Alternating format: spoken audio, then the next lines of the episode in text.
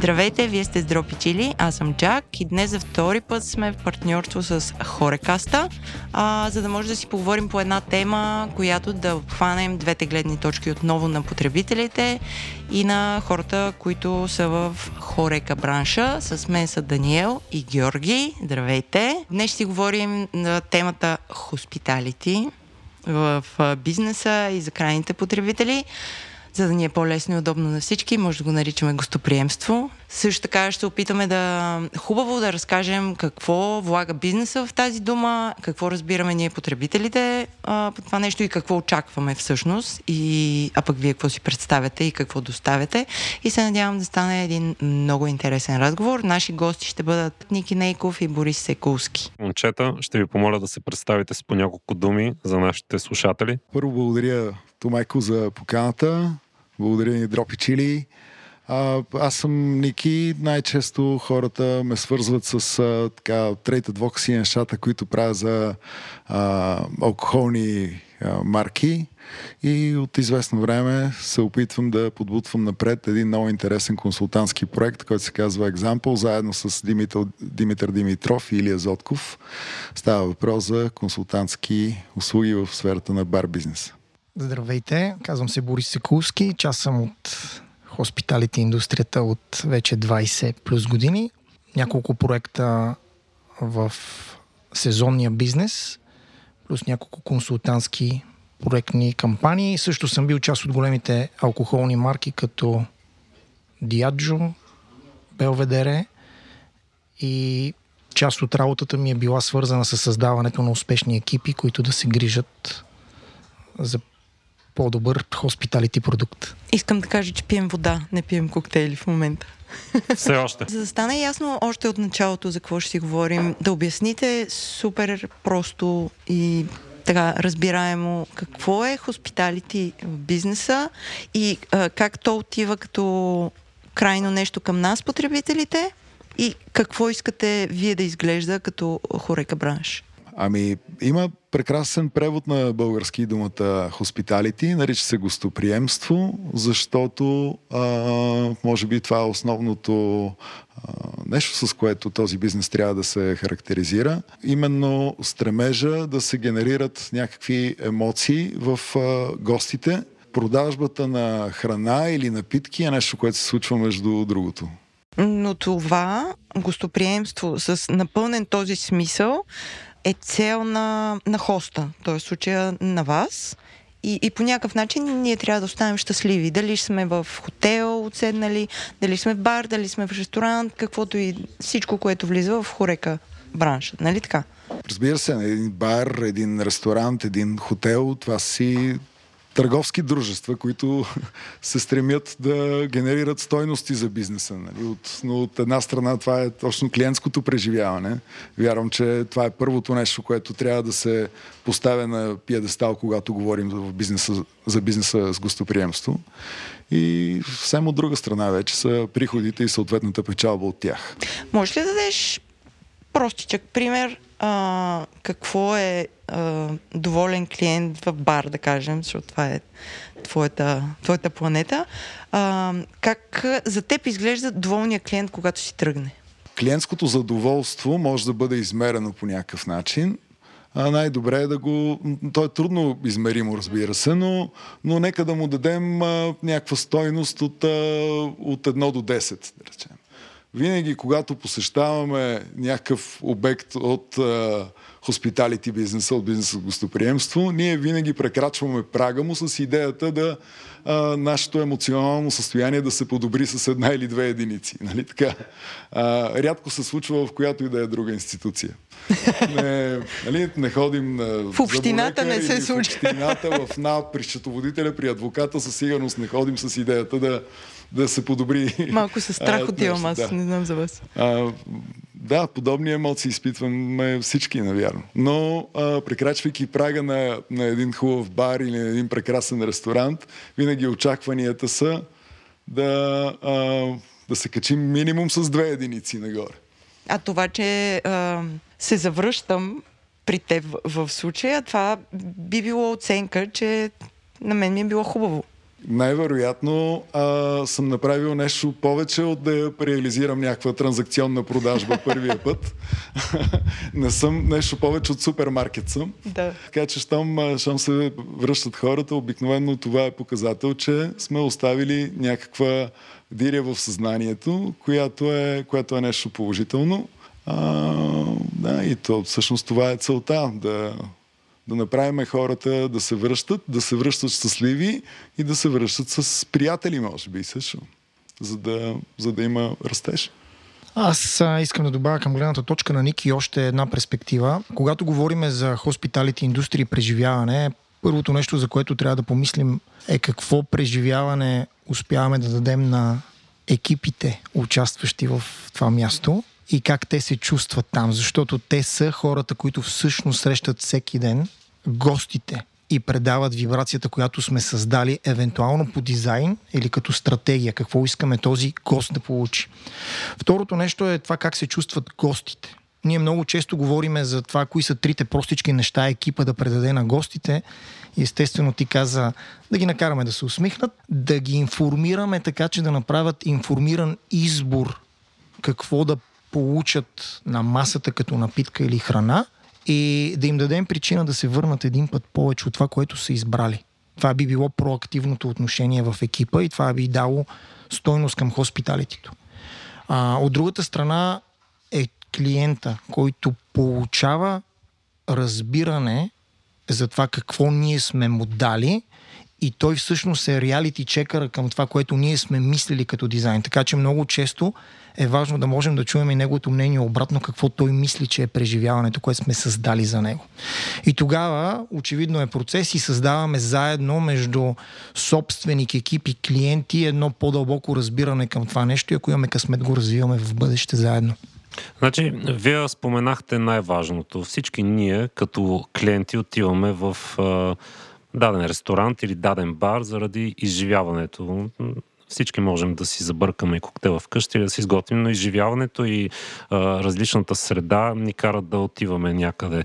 А, как най-адекватно могат да ни накарат а, как най-адекватно може персонала на това място да ни накара да се върнем. Защото ние сме, всеки от нас попадал на места, на които отиваш и не се връщаш. Ами, Борис Сакулски каза една много хубава дума, която се нарича дизайн това на клиентско преживяване. Ние задължително а, трябва да имаме нещо такова, за да сме сигурни, че консистентно всеки път доставяме еднакво качествено клиентско преживяване в, а, във всеки един момент. Във всеки един момент, в който единица от, а, от хората, които работят в бизнеса, стоят някакъв контакт с а, гост, а, може да се създаде един дизайн на преживяването. От чуването по телефона за резервация на маса,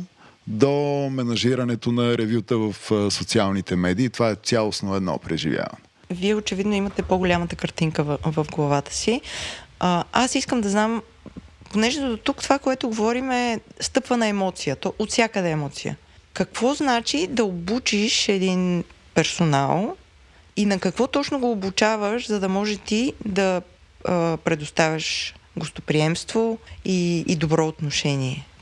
На какви неща учите хората, за да може аз като, като крайния потребител, като отида хотел, ресторант, бар, каквото и да е, да го усетя това нещо. Аз ще продължа. Има ли модел, който ги караме да следват?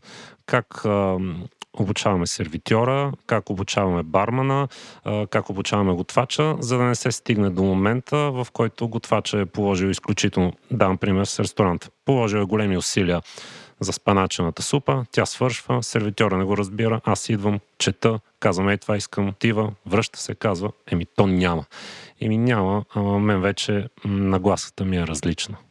Добре, много интересно е това е следствие от имане на обучителни процеси, стратегия и дизайн или това е следствие от дупките в тези обучителни процеси, стратегии и дизайн? Е, това очевидно е туп. Неговия пример за мен е дупка. Добре, ако е дупка в една стратегия или липса на стратегия, тогава какво трябва да оправим най-напред? Да го анализираме можем да анализираме нещо или да му създадем диагноза, когато знаеме към какво искаме да го анализираме. Тоест, първоначално би трябвало да имаме някакъв план. А още по-хубаво е първоначално да имаме дизайн или анализ на, на това, което ще правим и нуждата от него към клиента. Нали, сложни неща и това са процеси, които с стъпки преди да започнем да правим дизайн на новото място, на новата идея, или да направим редизайн на съществуващото място и на съществуващата идея. И там първоначално се сяда на една маса, на която искаме да изградим доверие и близост и да направим разговор по същество. Mm-hmm. Значи, за да го сдъвчем още малко, искате ли да, да си направим такъв един имагинерен при, а, пример? Ние тук, 5-6 души, сме събрали и искаме да правим ресторант. Вие сте хората, които знаете как се прави хоспиталити модела, заедно с лидерството. Какво е първото нещо, което трябва да направим? Искате ли още по-навътре да влеземе в този пример, за да може да е по-ясен на хората, да. които слушат? Какви са нашите роли?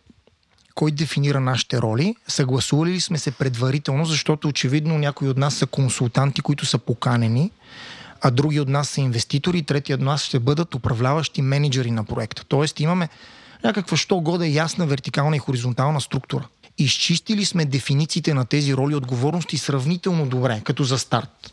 И сме на разговор по същество, който ще ни даде възможности заедно да развием модел. Open-mindedness има в този модел отвореност към нови идеи, имаме отвореност към това да направим устойчив анализ на ситуацията, откъде тръгваме и къде искаме да отидем. И имаме готовност да поработиме върху план, който след това да превърнем в действия, срещу който сме готови да имаме отворена и разбрана обратна връзка, както от нас, така и от хората, които ще работят за нас, готвачи, главни управители, главен барман, главен сервитьор, така и от клиентите, които мислим, че ще привличаме като основна група. Тоест, направили сме си много домашно и ще седнем и ще го направим сега. Аз се усмихвам, защото ти много така спреднато описа идеалната картинка. Аз си представям обичайната картинка, каквато е в, в нашата мила родина. Събрали сме се ние тримата, казваме, имаме великата идея, ще продаваме баница с трюфел, ти ще готвиш, ти ще продаваш, ти ще пишеш в интернет. И, и, и всички заедно пишем Excel с бюджета. Кой дава парите? Въпрос е а, кой слушаме според мен? Този, който дава парите или този, който сме викнали за консултант? избора е на този, който дава парите.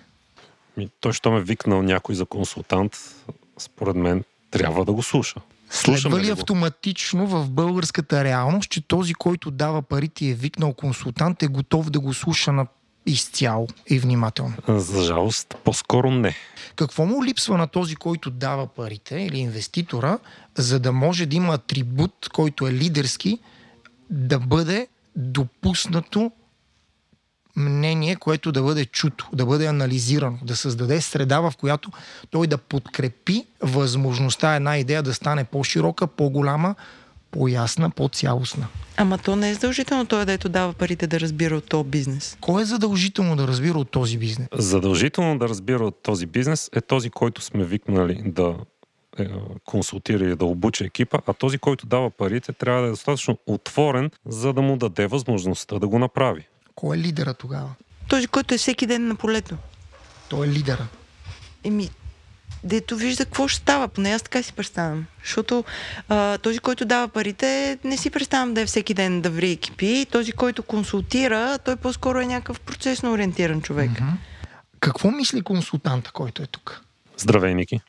Ами, тук вероятно водеща роля трябва да вземе консултанта защото а, едно от най-важните неща, които той трябва да свърши, е да направи един хубав бизнес пич на своя проект. Нали? Той трябва да влезне с, а, с една визия, да облече с едни много красиви думи и да даде насока на нещата. Тоест, а, малко или много той трябва да е фасилитатора в този процес, на този борт на тия хора, които са седнали на тази маса, да, да излезне онова голямото защо, онова хубавото Саймън Синексково защо, си ни има нас под слънцето. Общо заето това трябва да бъде онова гравитационно поле, около които всички да започнат да, да формират ментално нагласата си и, и това в един момент, когато го подкрепиме, започнем да, напъл... да пълним това защо? с какво, ще бъде един страхотен, това е една много хубава фуния с един много хубав филтър в нея, в която абсолютно всички решения и идеи ще минават през нея, ще влизат в тая фуния, но филтъра ще прецени дали те ще изтекат от другия край или не. И, и по този начин много лесно ще започнем да, да брейнстормваме абсолютно всички идеи, лидерски практики, продукт, а, наратив в социалните медии. Всичко ще бъде, а, ще се случи много-много лесно. Добре, ако аз, Даниел и Георги сме хората с идеята, открили сме ви вас очевидно, какво следва, за да сме адекватни в лидерство и гостоприемство? Следва това, което всъщност правим в момента. Първата стъпка от седемта основният атрибута на разумното лидерство е да можем да създадем системно разбиране. Заедно всичките. Да създадем система, която да ни помага заедно да се разбираме и да бъдем ефективни. Това е първата стъпка, която Какво трябва да се значи направи. това? Какво значи системно Ами, разбиране? Детайлно проучване на процесите и начина по който вза... ще взаимодействаме в този проект.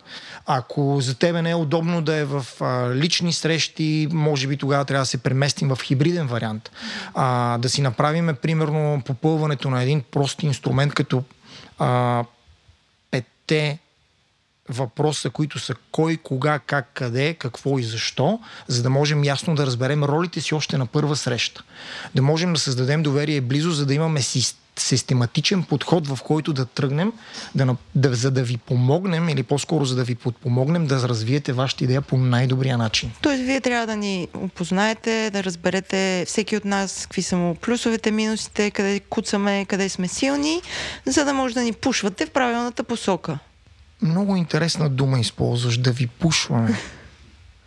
Ние можем да, да ви ни- манипулираме, е единия вариант, другия вариант е да ви пушваме и третия вариант е да създадем място, на което вие да се придвижите напред. И това са трите консултантски практики, които се случват. Мгм.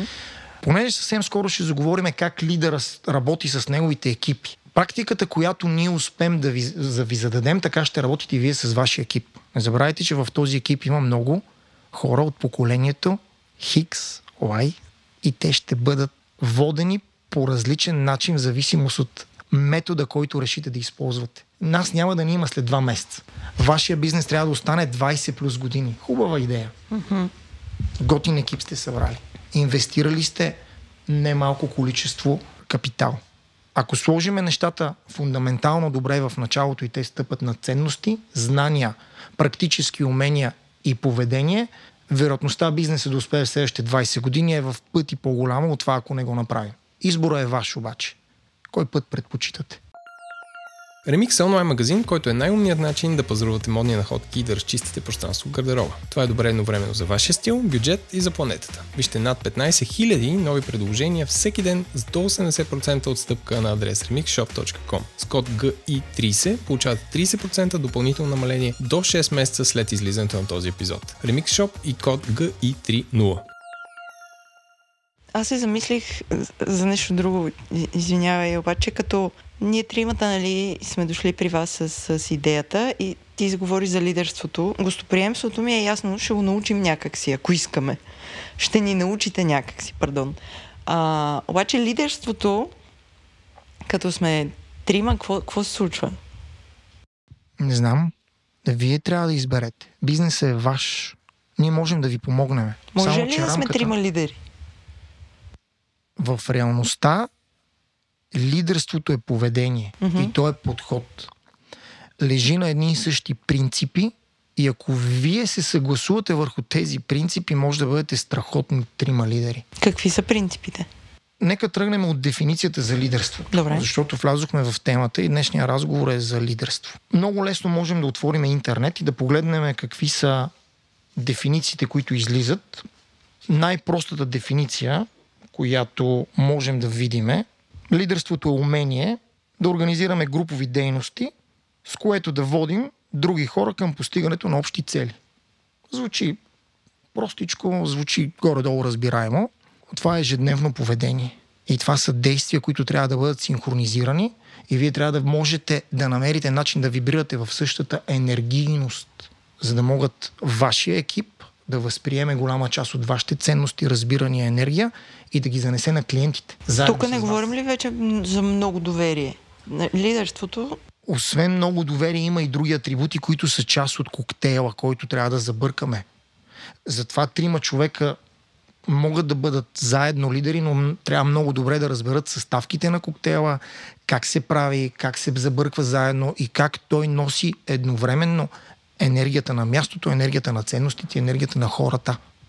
Тъй като говорим за лидерство и за хоспиталити, и за екипи, и за клиенти, тук идва момента, в който а, целият хоспиталити бизнес е изключително напрегнат. Как лидера може да обере напрежението от определените екипи? И как а, създалото се напрежение на масата в ресторанта да не го пренесе в кухнята сервитьора, да речем? Това са умения и практики, които се придобиват и се учат, така наречените soft skills, practical skills, hard skills, нали, комплекс от всичко. Един лидер очевидно не, не идва с в голяма степен идва с целия арсенал от такива качества, практически знания, но той може да ги развие.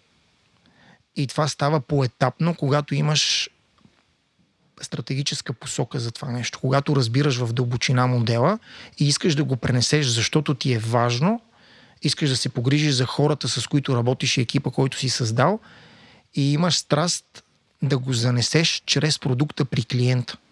Говориме за екипност, говориме за, а, за отвореност, за това да можем да включим повече в хора в диалога. Говориме за дълбоко слушане, говориме за създаване на стандарти, които да се следват и да се променят, когато е нужно.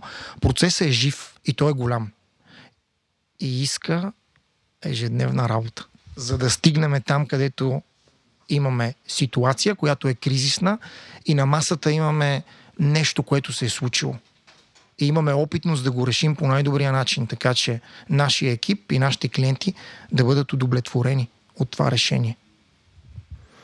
Аз искам обаче да те върна на това, което Джак каза, защото за мен е, въпреки че е, е ясно, че говорим за коктейл, за мен доверието е наистина основополагащо, когато говорим въобще за бизнес когато говорим за лидерство, когато говорим за клиенти, когато говорим за гости.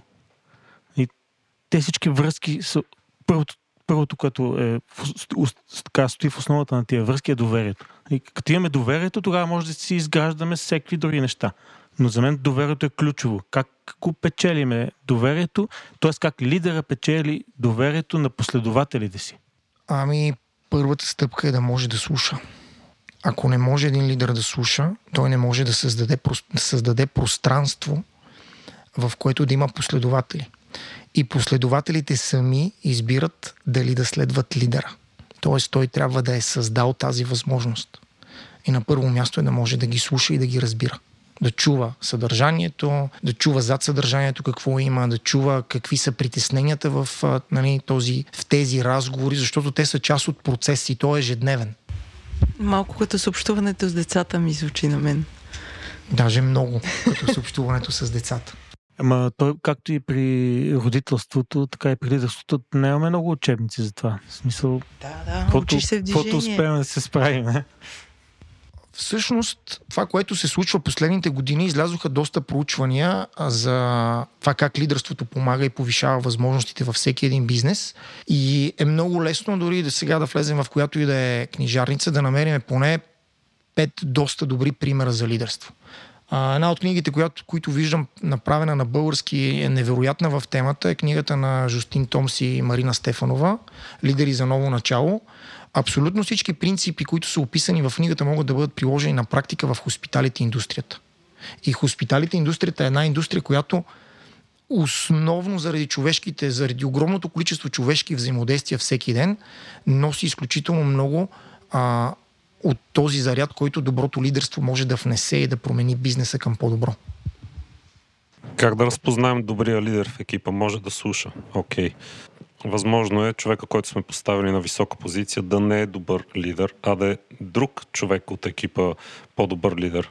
Тогава какво правим? Поставили сме го на тази позиция, защото не е имало по-добър вариант, не сме знаели какви причините бих, биха могли да бъдат много. Ако погледнем трите големи модела за лидерство а, на трите големи университета, Кембридж, Оксфорд и Станфорд, ще видим няколко основни големи рамки на лидерството. Естествено, всеки лидер има собствен подход, но лежи фундаментално на основни седем принципа.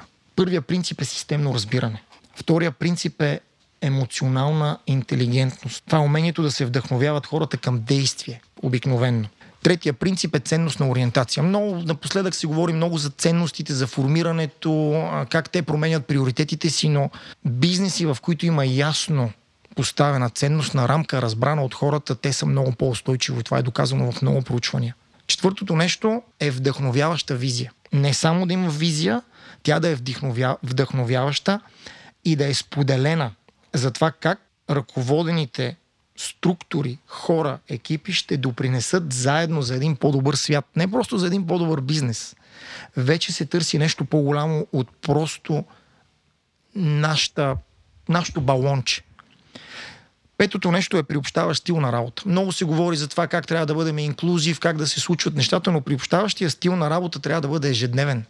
И участниците в ежедневния процес, екипите ни, бармани, сервитьори, готвачи, помощни готвачи, чистачи, трябва да се чувстват заедно защо са там.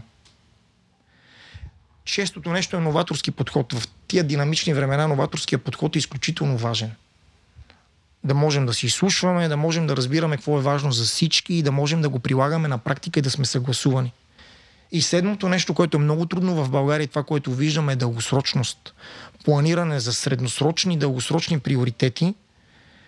А, в тях има последствия от стратегиите за това, което говорихме, т.е. планирахме нещо, какво се случи. Как може да се случи по-добре в следващия етап? Какви действия да направим различни от тези, които правихме до сега?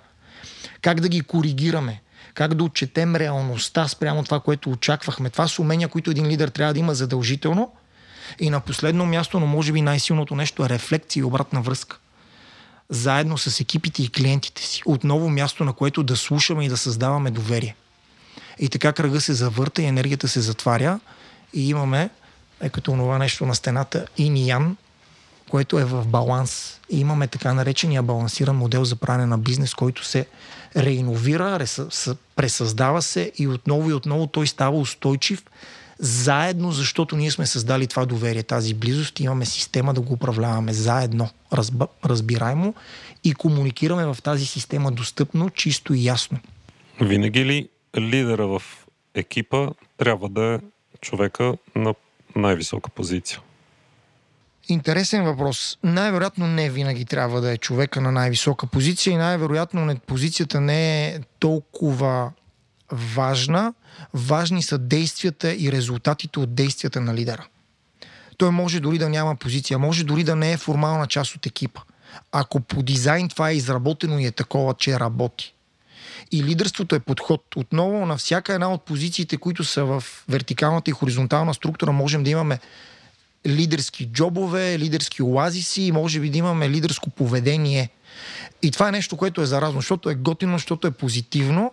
А, много лесно един такъв подход една такава ценностна система помага на всички участници в хоспиталити проекта да, да придобият такъв тип поведение.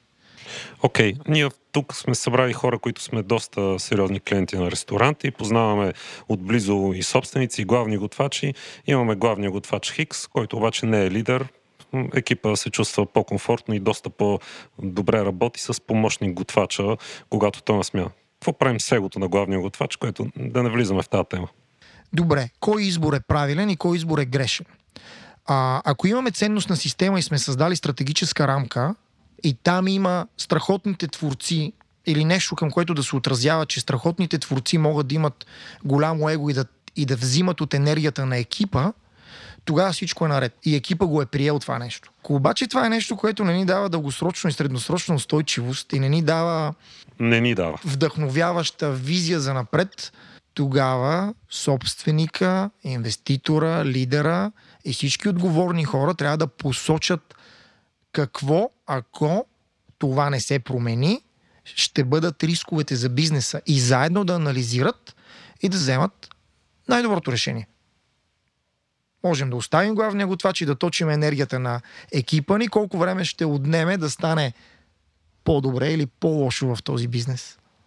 Ма тук пак според мен се връщаме на стъпката, в която трябва да обучим тези хора, каква ни е целта на нас като екипа, който е нали, родил тази идея, да ги убедим, че това е яко, те да са ни повярвали, ние да сме дали примера и машината да се е смазала. Защото сега, това както си го говорим цялото нещо, е, за мен сме се издигнали така в небесата на един облак и всичко ни е много готино. Обаче всички тук ни е ясно, че в България не седят така нещата. Защото до момента звучим като един супер вдъхновяващ ток. И, и нещата изглеждат много просто, защото ги сдъвкваме, нали, обясняваме ги. Защо не, се, защо не го виждаме това в ежедневието? Добре, представете си един триъгълник.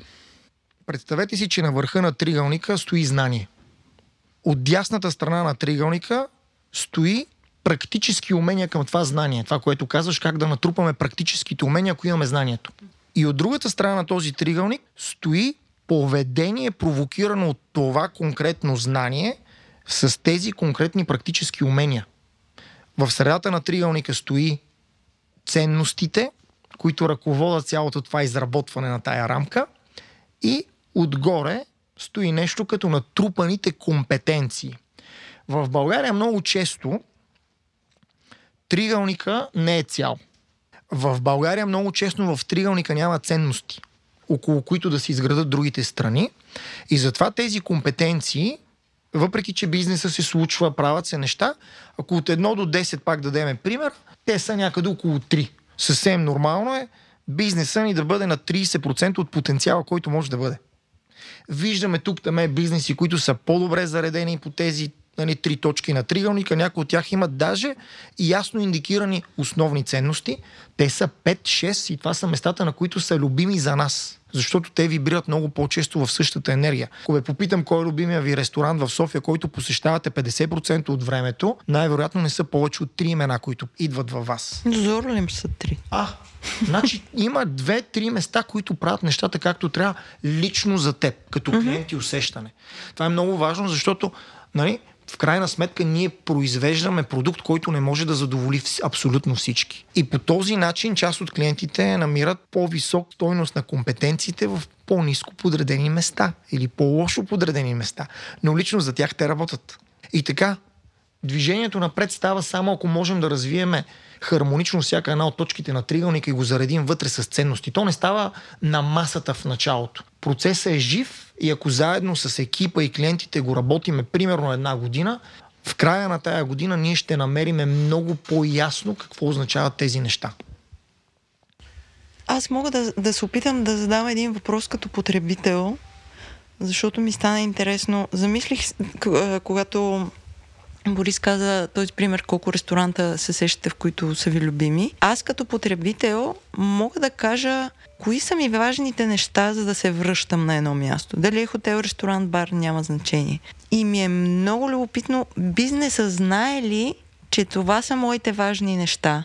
На мен, например, ми е важно, да кажем, ресторант разглеждаме освен, че ми е важно да ми е вкусно и да имам желание да се връщам да ям тези неща многократно, важно ми е да знам, че качеството е консистентно, а не какво случва често ходя в някакъв ресторант вкусно ми е, обаче знам, че събота готвача е друг и знам, че няма да ми направи така шницела. И аз не ходя в събота. Липсва ми това да отида всеки ден някъде и всеки ден да знам, че ще ям еднакво вкусно. Другото, което ми липсва на мен като потребител е да му обгрижват. Когато отида някъде, измислям си в момента пример, защото наскоро ми се случи, поръчвам си турско кафе, аз знам, че това кафе се прави подсладено, но сервитьора идва и ме пита, искате ли го подсладено или не? Защото очевидно се е случвало някакви хора да не искат. Това за мен е обгрижване. Това също ми липсва. И тези неща мен като потребител ме карат да се връщам. Това ми прави впечатление положително.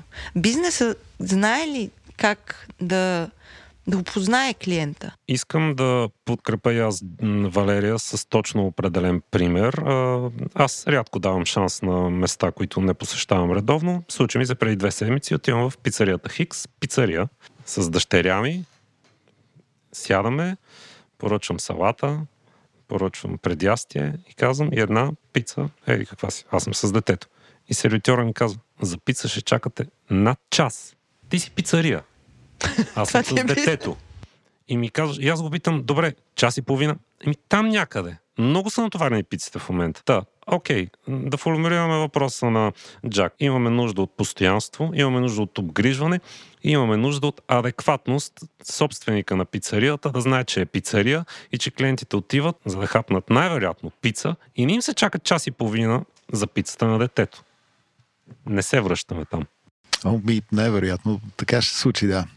А, дали, дали бизнеса знае това какво харесваме или какво не харесваме, е, всеки случай е частен.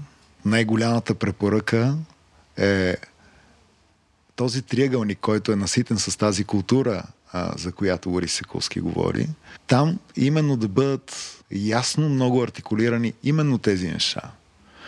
Нека всички от а, лидерите и всеки един от персонала, нека да брейнсторнем всички от тези неща, които нашите гости харесват и е добре те да бъдат разписани.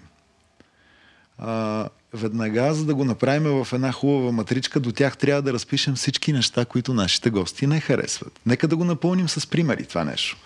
Ето, например, какво, какво харесват нашите гости? Нашите гости харесват да им е вкусно. Джак, ти каза Да са обгрижени. Да им е Харесват- вкусно всеки път, а не Всеки в път, събота да. да не им е вкусно. Всеки път, да. Нашите е, гости харесват тяхното преживяване да стартира много добре и да завършва много добре, защото mm-hmm. понякога стартираме много силно и след това към края на вечерта вече сме, сме изморени и сме с а, някъде в дълбините на Инстаграм са там сервитьорите и, и а, а, на, а веднага от другата страна трябва да напишеме, че нашите гости не харесват забавения, примерно дори и малки. Нашите гости харесват добри обноски, нашите гости не харесват лоши обноски. Добре, вашите Да. наблюдения като експерти, консултанти, защо бизнеса не иска да знае тези неща? Защо не ги следи? Така. Много, много готино. Вие се занимавате с професионална кухненска кухненско оборудване, т.е. сърцето на това бизнеса да може да се движи напред. Т.е. оборудването е топ ноч. Имаме всичко. 2024 година в България може да се купи най-доброто нещо, което има на световния пазар. И то е тук. Дали сте възможност да се тества във вашия шоурум, можете да разкажете всичко. Когато си купим един скъп уред, какво е много важно да има в кашона, за да можем да ползваме този уред? Опътване. Опътването ли визираш? опътване. И в опътването какво има? Ясни, точни дефиниции как се ползва той и също има ясни, точни дефиниции как да не се ползва. Тоест, рисковете. А, с Ники, тук скоро си говорихме за един такъв пример, от който вие разказахте. Пицарията в събота не се случват някои неща или пицария сте, ама час и половина за една пица е просто лудост. А, има една има едно работно упражнение, в което сядаме с екипа и с собственика и го питаме, хей, кои са десете неща, които ако правите в рамките на един месец, ще докарате вашия бизнес да фалира? И те сядат и пишат много бързо 10 неща. След това ги питаме, кои от тях се случват на ежедневна база. 10 от 10. Гол... Много често голяма част от тези 10 неща. Тоест, има ли знание бизнеса за това, което прави, което е както трябва и както не трябва? Очевидно да. Има ли умение да го про- промени? Продължаваме по тригълника. Не винаги. Там, където обаче има умение да го промени, няма отношение. Тоест, attitude да го няма. Няма го поведението към това всеки ден, защото това означава дисциплинирано и устойчиво те да преследват някаква ясна цел. И отново се връщаме на това как да ги създадем тези възможности в ежедневния бизнес. Някой трябва да натрупа нови умения, някой трябва да разшири перспективата. И този някой е 90% от пазара в България. Чудесно. Кой показва на тези 90% в а, пазара в България, че са на грешната страница? А, искат ли да слушате въпроса според мен? Кой го показва? Много интересен въпрос. Клиента го показва, ама те трябва да чуят. Как наказваме неуспешния бизнес като клиенти? Ми спираме да го ползваме. Спираме да харчиме парите си там. Е, добре, май не сме спряли достатъчно тогава. Защото няма достатъчно избор. Къде да, къде да мръднеш? Защото са ни ниски критериите като потребители. Как да увеличим критериите си като потребители? Отново отиваме на knowledge под някаква форма. На знания, които да натрупаме като потребители. Тоест, участника в процеса е още един. Собственик, лидер, персонал и клиент. Някой като ни покаже добър пример. Тогава и очакванията ще се променят. Убедихме се, че има все пак доста Има добри Всеки един примери. от нас има по два-три добри примери в а, избора си на място за свободното време и за харчене на пари. А, може би просто трябва време. Или още нещо, не знам. Добре, да се върнем на нашия им, имагинерен Нашата пример. баничарница. Баница с а, трюфел. Какво следва? Каква е следващата ни стъпка? Има два варианта. Единият вариант е да теоретизираме бизнес плана и да го разпишеме и да влеземе надълбоко и да се качим още по-високо в този облак на така някакви хвърчащи идеи. Другия вариант е да направим workshop. Да отидем и да наемем едно пространство, което е пригодено за тестове, да създадеме възможност да обслужиме, примерно, ако капацитета ни е 50 човека, да обслужим 60 човека, 70 човека, да видим какво става, да седнем да от, направим отворена дискусия с всички хора от екипа ни няколко подходящи клиента, какви рискове всеки един вижда, какви са червените флагове. Да ги наредим тук, да ги залепим на лищета на тази стена и да слеземе долу във вашия прекрасен шоурум, теструм и да видим какво ще стане на практика. Ще се справи ли нашия готвач с нещата, да видим дали можем да отметнем 3-4 големи камък. Принципа на парето въжи с пълна сила тук. 80-20. 20% от проблемите, от нерешените проблеми ще създадат на теория 80% от големите пречки в, а, в първите ни месеци. Ако можем да изчистиме тях, ние очевидно ще си освободим много място за време, за анализ и за възможности да видим следващите 20% най-големи проблеми. Да ги приоритизираме и да ги решим. И заедно в срок от половин година ще можем да анализираме и да видим много от най-важните неща. Защото ние ще имаме със сигурност 300 проблема. Но ако решим най-важните 30, ще бъдеме пред конкуренцията със сигурност в първите 6 месеца. Просто е начин на подход.